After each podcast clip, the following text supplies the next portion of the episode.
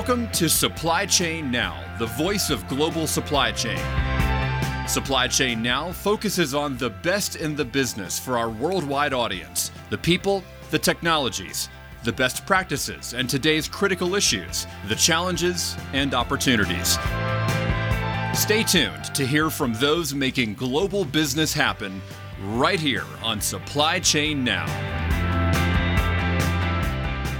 Hello, everyone. This is Kevin L. Jackson, and welcome to Digital Transformers. Today is quite a special show in that we have three guests that are collaborating to make your cyber world safer.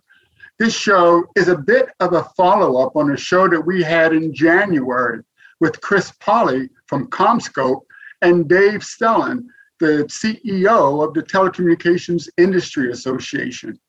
During that show, Dave and Chris explained the renewed focus on and the importance of securing the telecommunications supply chain. On today's show, we have representatives from three companies that are doing just that. Eric Adolphe, the CEO of Forward Edge AI, Josh Pendrick, CEO of Ripples, and Dustin McIntire, the Chief Technology Officer of ComSovereign Group. Welcome all. But uh, before we meet our guests formally, let's first thank our sponsor, Digital Names by Total Network Services. If you enjoy today's conversation, be sure to find and subscribe to us wherever you get your podcasts. So, starting with Dustin, please introduce yourself, your company, and how you're protecting us in cyberspace. Excellent. Thank you for inviting me today, Kevin. Really appreciate it. Uh, just as a quick introduction of myself, again, my name is Dustin McIntire. I'm the CTO or Chief Technology Officer at a company called ComSovereign. So, in that role, that means I'm responsible for developing our products and solutions. So, who's ComSovereign? ComSovereign is really a combined, diverse set of companies in the wireless and related industries. That includes a US based approach to a full service 5G equipment provider. Um, ComSovereign provides products and solutions really across the ICT sector, including 4G, 5G, additional things like wireless transport infrastructure. But uniquely, we also do other things like airborne uh, solutions like drones and aerostats to complement our communication side, but also additional things like power systems. And uh, I would say more pointing to today's conversation is that we brought in a new key piece uh, called mobile edge computing or MEC, uh, which really uh, amplifies or accelerates the 5G picture into the next realm, which is the application solutions. So our, our company was built, out, you know, basically out of scratch from best of breed technology components. Uh, we're only a couple years old, uh, and those components really are, are both startup acquisitions, sort of best of breed solutions, but also mature product companies, which are now being folded together to integrate into a common technology portfolio.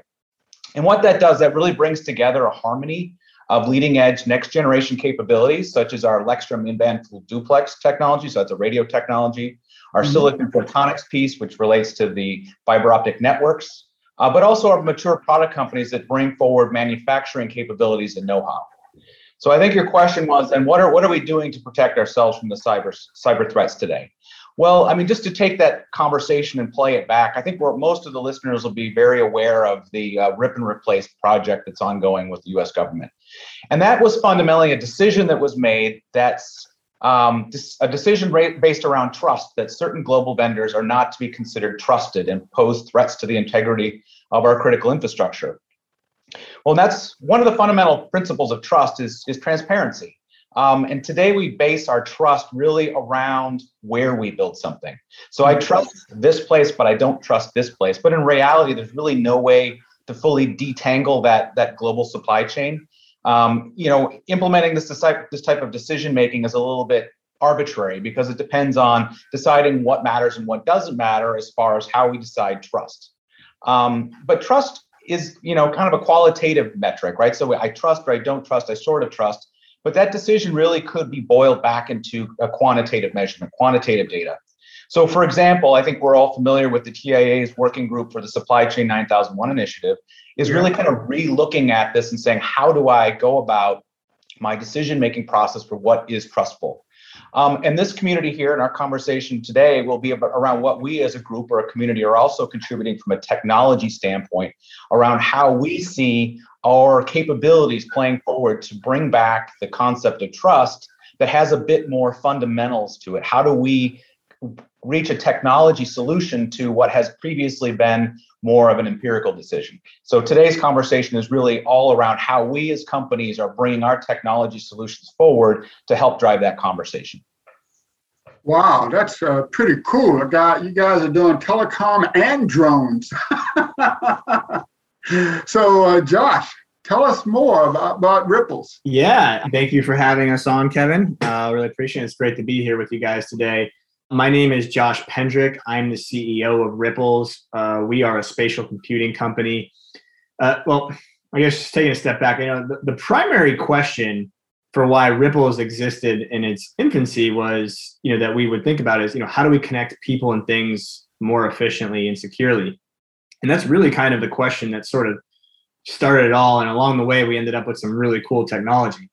And so what that cool technology is is you know we what we do what we really do is we connect we connect the digital and physical world in some really interesting and unique ways. We have a patented spatial computing system that essentially overlays a digital world on top of the physical world. So if you can kind of just imagine even in the rooms that we're all sitting in right now this airspace around us being uh, you know just just imagine this invisible 3D grid of you know cubes of space, airspace uh, existing. You know, we we and, and digital files being able to exist in these cubes of space. Uh, that's basically what our system does. You know, it, it maps the space, it stores addresses of, of physical environment, and allows the ability to program digital files or you know digital computing commands to these uh, areas of space, and you can kind of think of it as you know in the same way you see invisible at or, or you don't see there's invisible atoms you know uh, in the air around us. You know this matter.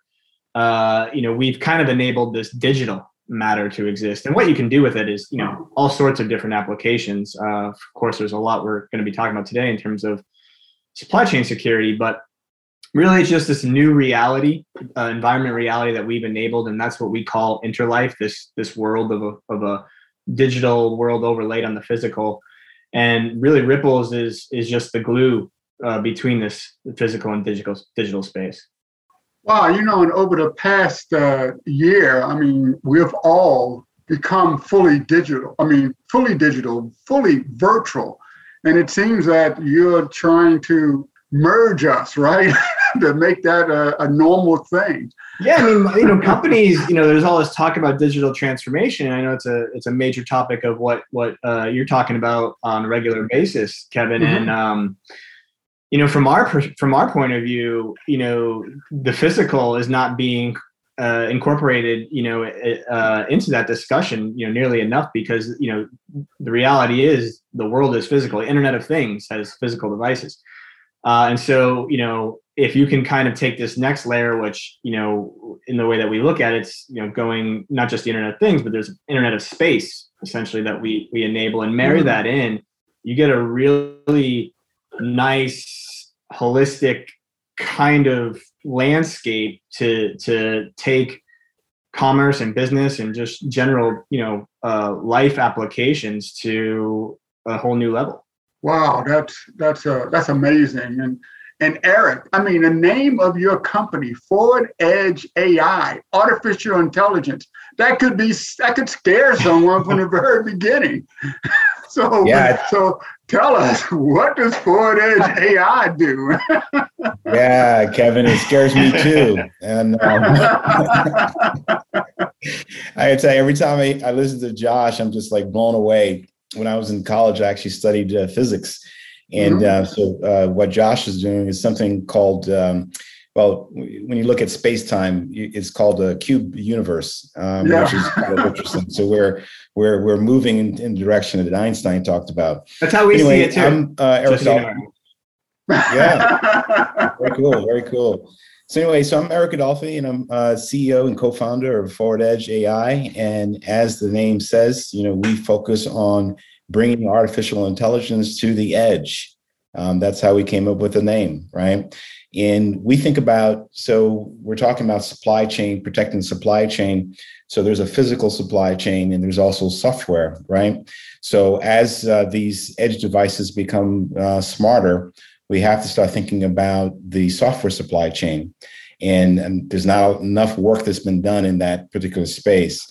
So, as an example, it costs about $240,000 on average to deploy a new, and I'm going to use acronyms, AI ML algorithms, right? About $240,000. So a lot in industry um, have sort of, um, I don't want to say cut corners, but they're leveraging what's already existing, like pre-trained models, um, to shorten that uh, that life cycle development. The problem with that is we don't have a good sense of the provenance of the um, the, the model, right? Uh, and the mm-hmm. data that it's being trained on. Yeah. So we so we did some fairly um, you know uh, straightforward tests to demonstrate what we're talking about, and it's very easy if we understand where those models came from, and a lot of times they come from the same places. We can very easily fool those algorithms to misclassify information, right? So I can trick one of the algorithms um, to think that an alligator is, an, is a hammer, for example, right? It's, it's called a single pixel attack. So, understanding and protecting the provenance of the models and the training data is going to be a huge problem as these devices become more and more intelligent. So, people now are focusing on where, as uh, as we were talking about earlier, as Dustin mentioned, where things are manufactured well, we got to start thinking about where software is manufactured too, not just where it's manufactured, but where is it going? You know, what's the whole supply chain? So, Forward Edge is tackling uh, this and other problems. Uh, and we're specifically, and, and we kind of fell into this because we were developing technology to protect people against scams and disinformation and misinformation, that kind of thing. And then in doing that, we had to um, be able to develop what's called a real-time machine learner, which means, you know, decentralize what's happening locally, train the models, you know, um, back propagate it, and then distribute it so that we're protecting people's, you know, privacy. And we're not, we're only, we're not sending their data. We're just sending the the model updates. And from doing that, and this is Dustin, this is for you. You know, we're doing this over 5G, so it's a federated, it's a federation over 5G but in doing this, you know, we learned uh, so many things about the threats that are out there. And we're like, oh my God, we just can't do this. We got to address some of these threats. So we're seeing a lot of this stuff. And again, as I said, is related to the fact that people are using pre-trained models. And frankly, there is not, this is a an emerging field, but there is not a set of standards about how we audit uh, AI and how do we audit models, right? It's a nascent field.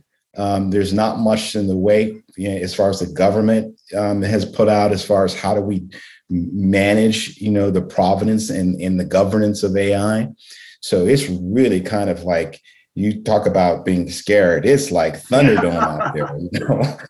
Well, one thing, I mean, um, you know, not to be, I, I want to say that the, the work that you're doing, you're not just in a garage doing this, you're actually do a lot of this, did a lot of this under a grant from the National Science Foundation. Isn't that correct? Yeah, yeah, and thank you. Uh, you said thank you to your sponsors. I'm going to say thank you to my sponsor, which is the National Science Foundation. so, so, we got an awesome, awesome uh, grant. It's called the Small Business Innovation Research Grant um, from the National Science Foundation that enabled us to launch and and tackle this problem. And they uh, they they understand the the challenge that we're uh, undertaking here. In fact, I think the National Science Foundation is going to be in a major way involved in developing how do we do governance of AI. So yeah, big thanks to the National Science Foundation. Okay, great. Now, now each of your companies have been collaborating with our series sponsor, uh, TNS, on enhancing the security of mobile devices, including the smartphones that have sort of become appendages to us all. So, so, so Josh, can you tell us a bit about the software you have been developing on the TNS blockchain infrastructure? I think it's the EMEID, right? Yeah, absolutely, Kevin. Absolutely, yeah. So we've been uh, we've been essentially really uh, working very closely with TNS. Uh, you could kind of say we're attached at the hip, uh, and particularly uh, focus on this EMEID uh, product and project. So, um, as probably most of the, the folks that uh, listeners on, on you know in this audience will be aware, but just in case, we'll kind of take a step back and say, you know, so every um, every uh, smartphone device has essentially an ME, a manufacturer equipment identif- identification number, uh, which is distributed by an organization that we've referenced a little bit earlier. I think the the TIA, Tele- Telecommunication Industry Association, and um, it basically has you know works like a serial number for the device, and um, so what you know that's that, so every every telecommunication device has this MEID number. Uh, and essentially, what uh, in partnership with TNS, um, you know, we have uh, come up with is the concept of attaching uh, that MEID number on a blockchain, you know, with a non fungible token that could represent, you know, that physical asset or even a digital asset.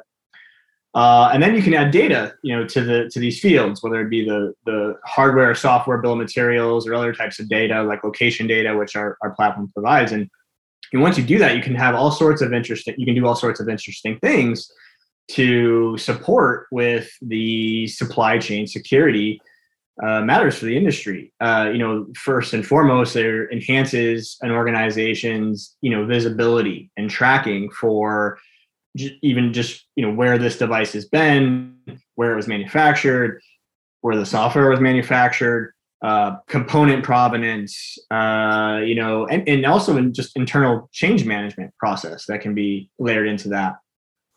Then you you add uh, you know the the geolocation extra geolocation component you know with uh, that our platform is is providing um, to the stack, and you have now you can do things where, well so if you're you're adding time tagged geolocation data right? And and capabilities for controlling fun, you know different functions with the with the location. So what you so what an organization could do for example is disable access to a device uh, or access to certain software or content based on the location of that device. And layered in with other rules you know you know certain permissions and whatever but you know you you start to do can really do some really interesting things.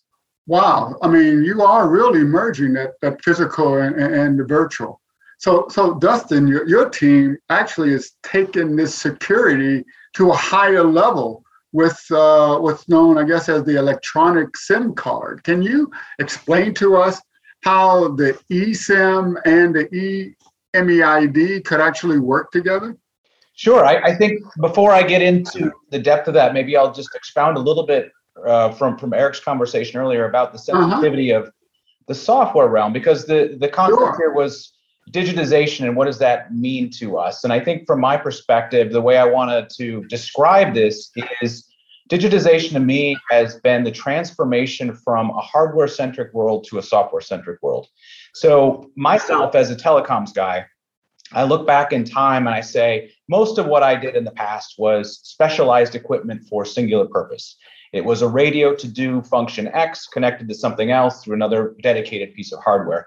That is completely flipped around. So we do software defined everything today for software defined radios, which means I put software on a piece of hardware to create the waveforms that transmit over the air. Software defined networking, which means I basically put a computer out in the world and I tell it all the different fancy protocols it has to run. Essentially, everything has been transformed into a software problem. And I think it's very important to sort of translate that beyond our original supply chain question, which was how do I verify hardware? How do I know where my components came from? Which is sort of the fundamental layer of understanding origin.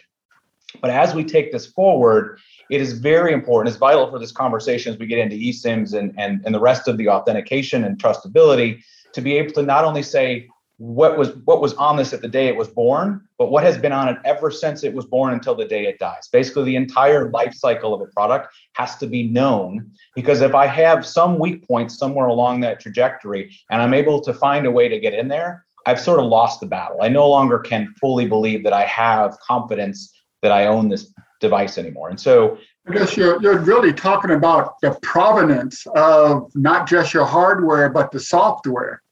Right, exactly. Because again, it is, and I and I like to go back to this Andreessen Horowitz quote from about 10 years ago, which is software eats the world. And software has absolutely eaten the telecommunications world for breakfast. 5G mm-hmm. is software. It is almost completely a software-based world, taking everything that the cloud did over the past decade and pushing it out to the edge of the network and saying we're going to call this telecommunications. And so everything that we do now as a company, from my perspective, is based around that fundamental concept that we're turning into a software company. And so all of those mm-hmm. principles and practices, again, kind of going back to not only understanding who built the software, but where did it come from? How do I assert that everything that went into that software is something that's known to me? You think about the SolarWinds phenomenon. That was basically a you know side channel from a third party coming in and destroying essentially the, the provenance of the product itself. So let's let's I guess take this back to the conversation at hand today, which is starting points of technology that we can baseline everything we're doing from. So we started with this discussion of the EMEIDs and again, kind of taking it into common conversations today and this device in my hand right here uh, and the eSIM technology. So today I go buy my phone at Best Buy or whomever it may be, and then Verizon, uh, let's say I'm a Verizon subscriber, I get a, a, a SIM card, that little funny piece of plastic that I stick in the phone and says, now they know who I am because I put this piece of plastic in there. And so I have this trust relationship inherent to me and my provider because I gave it this little piece of hardware. Well, that doesn't really scale in the telecommunications world because I can't go putting little chips and everything to sort of set my root of trust. So we've created this concept of eSIM, which is basically an online provisioning of that trust relationship through doing something that I have to physically do. So whether that's uh, scanning a QR code or two factor, we all have these two factor authenticators on our phones now. How do I sort of establish myself use that as the baseline to create this connection between two endpoints to start building the trust relationship. And so we've been using this eSIM concept to sort of bootstrap the whole idea to be able to now take that as the starting point, the, the, the nexus or genesis for building out this chain of trust which then, as Josh was mentioning, kind of builds this ledger, right? How do you create a history, historical records from cradle to grave of everything that's ever happened that I find interesting? So all this metadata that piles on top of the story, I have to have that, and I have to be able to assert that it's true. So how do I create the story of I know the information, but you have to believe me, or we don't have a trust relationship. So all of this kind of comes back to how I facilitate that with the technological components that I have at my disposal today as well as those ones that we can develop with this group of, uh, of teams to be able to create an ecosystem, if you want to think of, of that as an ecosystem of trust building, so that all of the equipment that we as a solutions company can, can go out into the world and say, through transparency of everything we've done in the past, you should be able to see that what we have is a trustable product. So that's kind of the cornerstone of everything we're building at this point. Wow, that's that, that's amazing. You're taking the, the, the physical aspects of trust um, and basically eliminating them so that you can do everything virtually and still have trust. And then putting the record of what has been done with either hardware or software on this um, immutable blockchain so that you have not only the the state or the status of that item now, but what it's been forever in the past. Exactly. I mean, I think of it as um, in an engineering company, we have a process to build a product. And through that process, mm-hmm. there are things like ECOs or engineering change orders, which means in the process, we have agreed to make this change. And therefore, the process being augmented. Well, that's fine to give me the idea of being able to establish a confidence level that what I will build is is is um, trustable. But how do I know each and everything that has come out the other end in the numerous permutations of things that may have come down the road with all the software changes, et cetera? How do I continue that story from an individual product level? That's where we have to build all this technology in order for us to facilitate the how do I know from beginning to end that everything that has been transacted on this device is something I can believe? Wow, that's that's huge. So, so Eric, I know uh, Forward Edge AI is is taking all these ideas, and they're not concepts. You're actually creating products, and you're going to market and actually delivering to uh, customers. So, so how how are you actually taking these advanced security solutions in the marketplace? What industry verticals or what customers can you share with us? Yeah. So uh, before I do that, so Dustin said some pretty cool things, and sure, is, is very interesting because as I listen to all the the speakers today, um, it it just reinforces how digital transformation means different things to different to everybody depending on their industry, their vertical, and their perspective. And for me, digital transformation is really you know business transformation that's enabled by uh, digitalization. Mm-hmm. So that digital moniker is a bit of a, a misnomer because the essence of digital transformation is changing uh, business process enabled or forced by digital technologies or digitalization technologies. Um, and one example of this is the convergence of what we call information technology and operational technology. OT is typically like a control system. and maybe a SCADA or an IO, IO, mm-hmm. IoT device. I think of it, I think as smartphones as like the ultimate OT device. I mean, people today are using their smartphones to control their their their home security.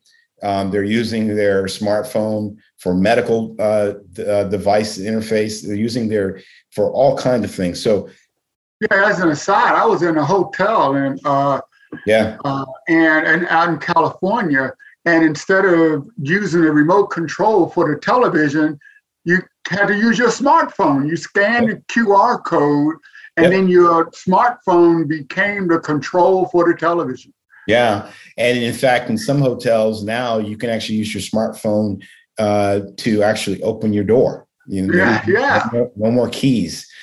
So the, the, the the verticals that got me really really excited: uh, transportation, so-called smart cities, you know, mobility um, related uh, verticals, um, federal, state, and local, uh, healthcare, financial.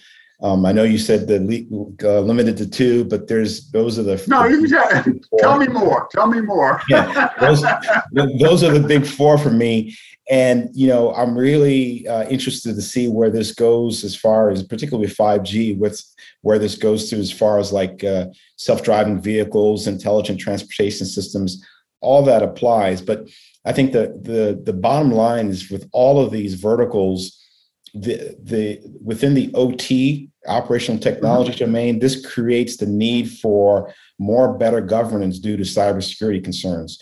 So even what Dustin was talking about earlier, you know, um, it, you, we're doing things in a new way because of digitalization, right? So now, if I have the ability to open my door with my smartphone, what kind of problems does that create, right? yeah. somebody be able to open my door, you know? So we have to start thinking about these things in a different way.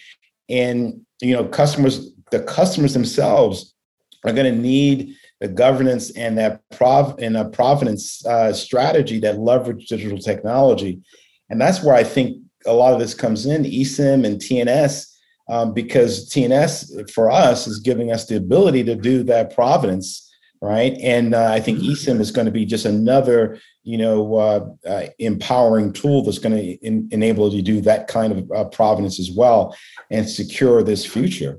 So very excited about that. And, and yes, um, Kevin, we are deploying these technologies. Just a quick plug. Our first product is uh, Gabriel, um, which is uh, protecting users against vishing and smishing uh, scams. Um, and we're focusing on these scams that are targeting vulnerable populations. But we've got a second product that's uh, in the hopper. It's called Blaze. And uh, essentially, what Blaze is is a is a handheld Android device that is able to detect uh, COVID, E. coli, MRSA, all kinds of pathogens on your keyboard, doorknob, et cetera. So we envision a world where you'll have this smartphone um, on your belt or your purse, and you'll be able to pull it out, scan a doorknob, see if there's something bad on it before you touch it, um, a restaurant or a cruise liner. So um, that's our second product we're going to be deploying. So all of this is linked to everything we're talking about here today and and this uh, digitalization is is it's a it's a brand new world and um, mm. you know and that transformation transformation element is going to require you know, leadership at the top, the CEOs, um, to embrace it, to champion it in order for it to succeed, because it's going to be a cultural change as well. Wow, yeah, absolutely. And and, and Dustin, I mean, I I know you call yourself a telecommunications company, but you have so many uh, components, um, and you're even a manufacturer. I mean, you're not, you know, my grandfather's telco. so, um, how? What about your customers? Who who are your customers you're targeting with this, and and what does it mean to them? Well, it's it's an interesting question because if you had asked me that a year ago, I would have had one answer, and now I would say I have potentially another answer. So, so obviously the the the drive behind this originally was a public conversation brought about by the U.S. government making the observation that there were folks out there doing things that they claimed to be nefarious, mm-hmm. um, which then became a political argument, and so on and so on. And so, it you know the we have customers in many different spaces. Um, one of them, obviously, is in the federal space, U.S. government entities such as Homeland uh, Defense, uh, public and private, excuse me, uh, first responders in, in, in, police and fire services. So a lot of them are based in uh, government funding that would require us to obviously uh, comply with all of the um, priorities coming out of both Congress and the White House related to mm-hmm. supply chain management. Um, uh, last year, actually this year still, we also saw the uh, additional edict about certain numbers of UASs, that is what we call drones, uh, no longer being allowed for uh, government use as well. And so we started to see that this trust issue propagates well beyond what we thought of originally as just a communication sector issue to covering so many different things. And so I think fundamentally we have to think of it as, as not just a 5G thing or not just about communications, but it really is absolutely comprehensive to everything we do going forward because to be honest, again, everything's sort of related. It's all a software world. Everything's talking to everything. And so we have to think of this holistically as uh, a comprehensive solution towards all of the things we're doing. So to take it back again to our customers, mm-hmm. um, the public sector, of course, has a very high priority to deal with these as uh, you know the, the face of the government. But uh, you know, equivalently, I would say now, again, coming back to this year, uh, moving forward, is it has begun to have traction with uh, commercial spaces. So if you look at a lot of enterprise type customers, especially those in environments like mining and gas and some of the others, where we saw what happens when things get hacked, gas pipelines go down, bad things happen. How do we as a company help to promote the fact that even the commercial side folks should be very invested in this as a solution long term. So I think we um, have seen that that is becoming a priority, not only from a government mandate, but really being driven from our commercial side customers who are seeing the liability of not addressing this now. And I, we as a company, having invested our time, effort, blood, sweat, and tears to be a leader here, believe that to be a strong differentiator for us in the future. And I think a compelling thing for us as a nation to be a technology leader in, because that is, I think, a clear value that we as Americans have. And I think that the world will appreciate. Wow. Yeah, I really appreciate it. I mean, but but Josh, your, your company, uh, you said it, not me, is a geospatial engineering company. So so how does that fit in with all this telecommunication security? Well, I mean, uh, it kind of goes back to a little bit of what I was just saying earlier, right? So specifically, with so we're basically associating digital files to physical space, right? And right, so right. what what we really do with this, we call it an environment operating system or spatial operating system. But what we're really doing is capturing kind of the spatial flow of the movement of digital assets or physical assets through through these locations and capturing that in um, you know in a ledger basically capturing a you know, capturing a ledger of activity at locations and so when you add that data into um, you know the, the you know the like the EMEID application we're talking about uh, then you're going to be able to do things like verify where this device was uh, just have visibility of knowing you know its movement over time uh, being able to you know grant permissions or deny permissions based on a location. And so that just really just just gives organizations um, I guess, a lot more control into being able to kind of aut- not, not just manually make these decisions, but to set up systems that can be automated based on business rules and, and, and such to, to be able to, you know, create, you know, check for flags and vulnerabilities and take actions based on certain conditions when it reads it. Sure, that reminds me of a saying I heard long ago everything has many places and times. so you're just linking all those places and time to everything. Well, yeah, and so that and here's the here's the other thing I, I think that's really unique to specifically Rypplzz, right? Um, is so for us because there's there's different types of of you know companies focused on you know certain supply chain applications, you know even Mhm. leveraging blockchain and such, but it's more of um they're more they're more siloed to a specific focus use case. Um, and going back to what I said at the beginning, where, you know, Rypplzz Rypplzz's reasons for existence was to essentially create, you know, how do we connect things? How, how do we make things more efficient? Connect people more, you know, people and things more efficiently and securely as well. And so for us, we were never really looking at a specific business use case or application for industry. For us, it was more about how do we make the human experience more optimal? How do we enhance the flow of life? And that and that involves kind of mobility amongst different applications. So so we're so mm-hmm. we built this system so that it can integrate across any applications to plug into this, so that there was just the best. Well, I guess to get just get real simplified with it, you know, the data in, data out, the best the best contextual data to produce the most optimal outcomes and efficient outcomes. Right. Wow, that's just really interesting. Sort of a, a different view of all these technologies and industries. You're you're you're saying that they, they, they all sort of have to work in the same life space. So this is Yeah, this it's is not so much they have to. It's just in order to, you know, in order to produce the best outcome, you, you're you're going to have a better, just overall experience, human experience, a more efficient, better resource management. The more that we mm-hmm. can have this stuff streamlined, but you only way you can do that is if you have things like where you are able to to maintain privacy and security and things, you know, these things that Eric was talking about and Dustin were talking about. Uh, otherwise, you know, you, you won't even really have a system to do it. So, or you won't be able to do those types of things. So this Oh, is yeah. this is a major step forward in being able to actually, you know, make that a reality. so security. The underlying security of any system that's operating in today's modern world has to be assured, and it's it's great to see that these technologies are coming together.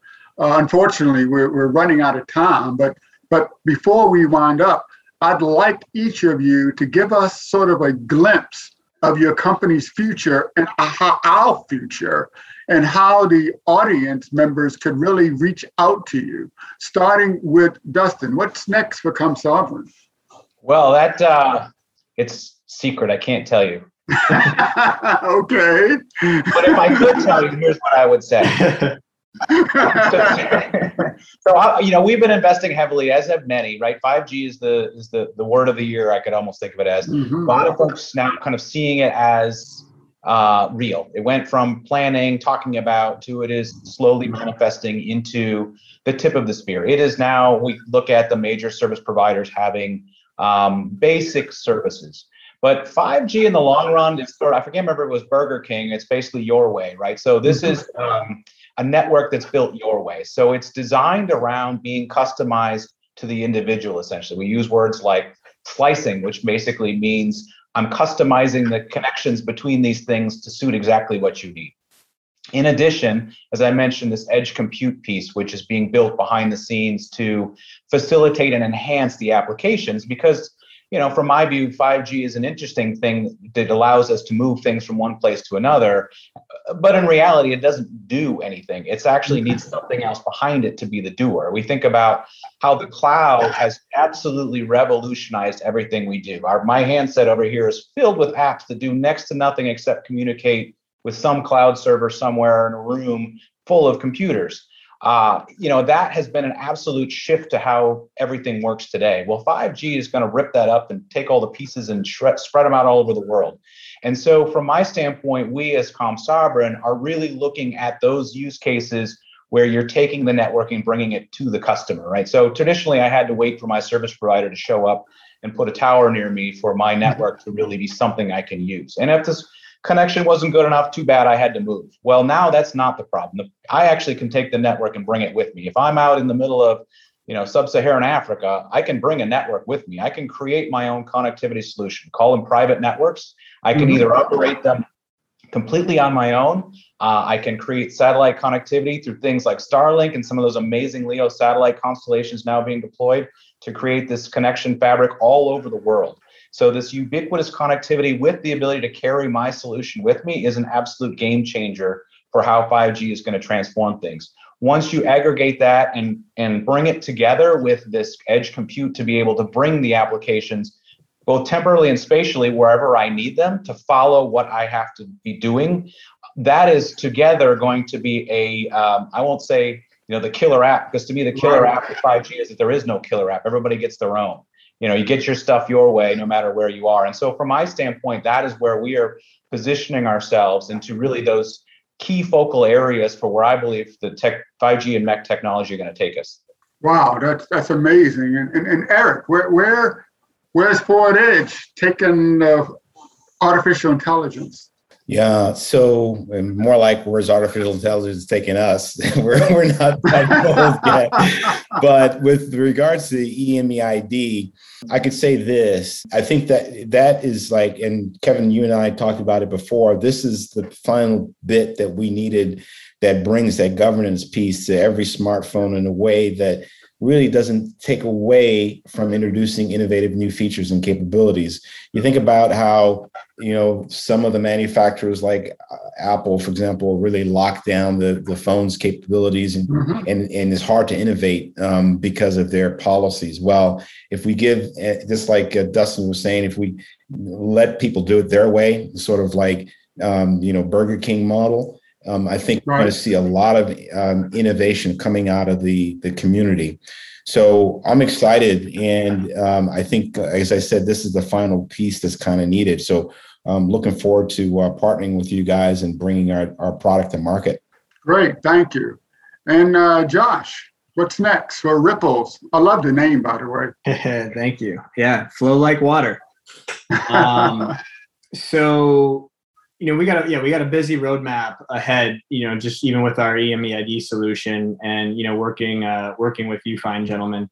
Uh, I'm really excited about that. So that's a, that's a big big part of what's next to come. And you know, even even uh, it seems you know some of the things that Eric has on um, on his side of the fence. You know, we'll be uh, pretty busy with some of that. You know, uh, you know, for the next several months, and that's that's fantastic.